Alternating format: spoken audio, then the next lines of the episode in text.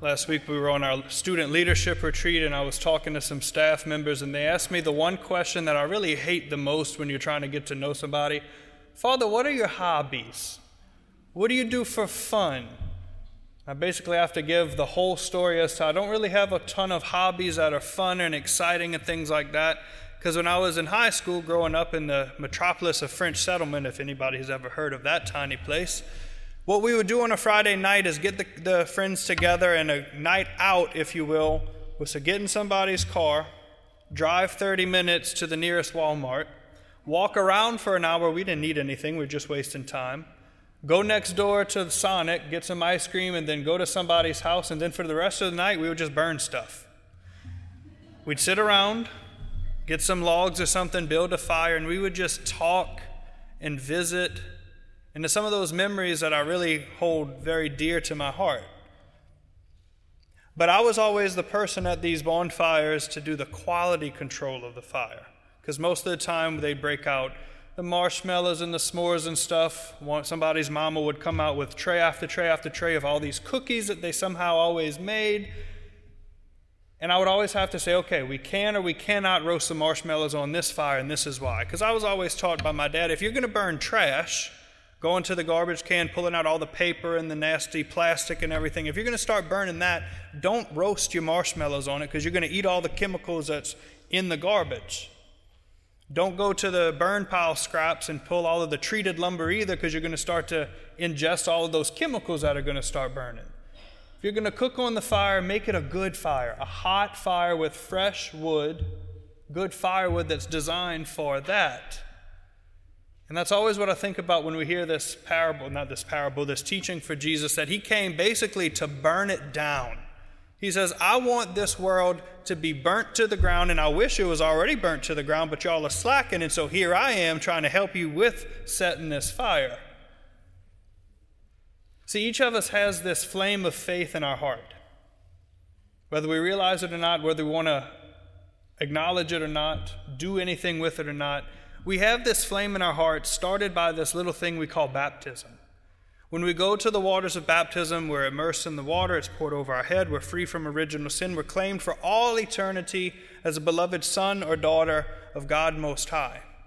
Shortly after, the priest or the deacon lights a baptismal candle from the Easter candle, the sign of this new life that we receive, this flame of faith that's within our heart. And it's always there. But in order for a fire to burn, it needs fuel, it needs to be fed. The same thing with the flame of faith in our hearts. We have to feed it with something. And what we feed it with, what we surround ourselves with, what we consume, and not just food, what we consume even spiritually determines what kind of fire of faith that's going to be in our hearts. Use a bodily example. After this Mass for Sign Up Sunday and everything, more details on that in a second, across the way in the activity center, there's going to be pizza for whoever wants some. If I walk across and eat 17 pieces of pizza, I'm going to feel real good about myself for about 30 seconds. If I'm feeding my body with nothing but junk, I'm going to feel like a fire, but it's going to be a dumpster fire. You have to take the time to feed the flame of faith in your heart with the good fuel, the good things of the scriptures, the community of faith, the teachings of the church, the tradition of the church. Most importantly, the sacraments, the very Eucharist, the body and blood of our Lord that he gives us, to feed this faith. If you look at this flame of faith that is surrounding the Sacred Heart, one of my favorite images, the heart of our Lord Jesus, it has this fire around it. It's this consuming and purifying fire, and it's burning hot and bright. But if you look at the heart, it's also kind of torn up. It's bruised, it's beaten, it's bleeding, it's broken, because our Lord underwent the crucifixion for us. It's this reality that when we choose to make the decision to know Jesus Christ, to know our God personally, relationally, it's going to cause division. That's this division that Jesus is talking about. He does not desire the division. He doesn't want people to hate each other and to fight. But because of our fallen humanity, because of the imperfect world in which we live today, sin enters the picture, and when we choose to do the right thing, it's going to cause some division. It's going to cause some opposition, and that's not going to go away on this side of heaven. No matter how faithful we are, no matter how many people live the faith, we're still going to be fallen humans, and we're still going to come short. I use an example from my life when I was in high school. I was just starting to discern the priesthood and really think about it and considering it after I stopped running away from it. I told one of my friends, and he kind of had this look on his face like, okay, let's talk about it. This was shortly after we were confirmed, and he suddenly left the church and said, I don't think God's calling me to be Catholic anymore.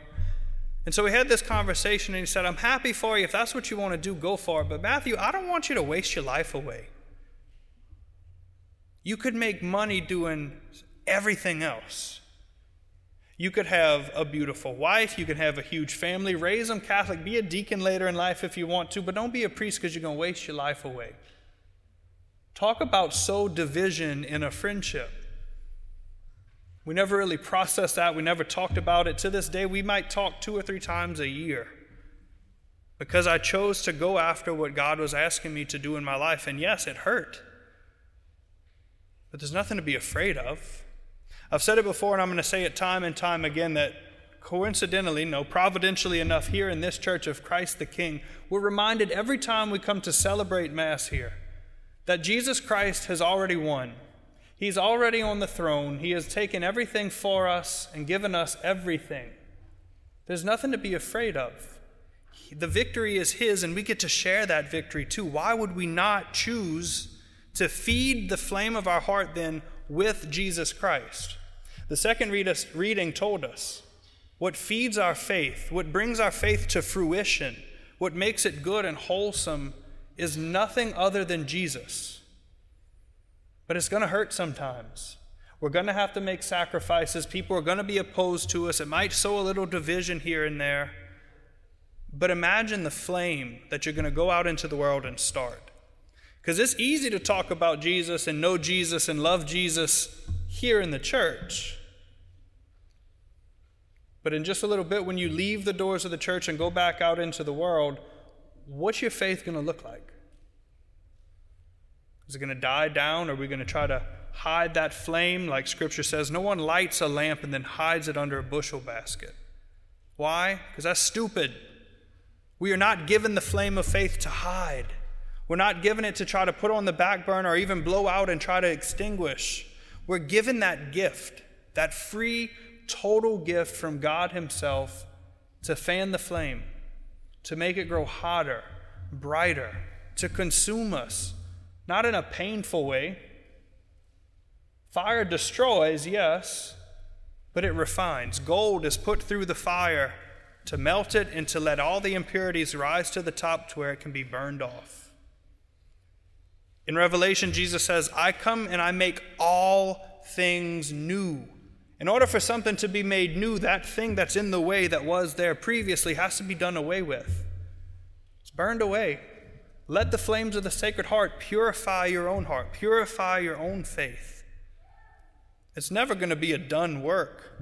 We're always a work in progress. This whole thing we call faith that we're trying to live and that we're trying to become is going to be done imperfectly on this side of heaven. But with Jesus Christ on the throne, who calls us daily, who goes out and seeks us daily, who finds us and invites us into Himself daily, it's that Jesus Christ that's going to make everything worthwhile.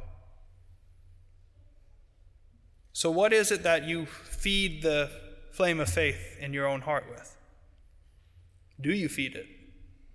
Do you fan the flame, or do you try to hide it? It's a question that we all have to answer for ourselves and ultimately answer before God Himself on the day of our judgment. But our role here as the church is not just to make you come here every Sunday, listen to some words that we come up with throughout the week, and then send you on your way till next Sunday. You come here to this church to be fed spiritually, sometimes physically like tonight, but to come and to be able to have that good fuel of faith to feed the fire. I know we have a lot of new faces here tonight, whether new students, freshmen at LSU, families who are moving everybody in. Let me be the first to welcome you here to Christ the King. This is your spiritual home, whether this is the first time you walk through the doors of our church or you've been here for your entire life. This is your spiritual home, and you have a place here. It is our job, it's our role, it's our vocation to feed you spiritually, to give you everything that you need to make this flame of faith within your heart burn and grow and glow and get hotter and brighter, to go out into the world and to spread it.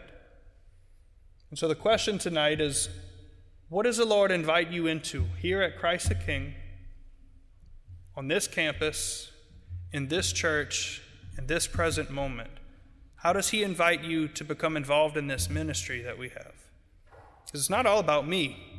It's not all about Father Andrew. It's not about our wonderful staff. It's about all of us together as a people of faith. Thank you for listening to the Christ the King at LSU podcast. The ministry here is possible thanks to our generous supporters. If you would like to become a CTK Golden Giver or learn more, please check our website. Your monthly financial support reaches hearts across LSU's campus and beyond. Details can be found on the website at CTKLSU.org.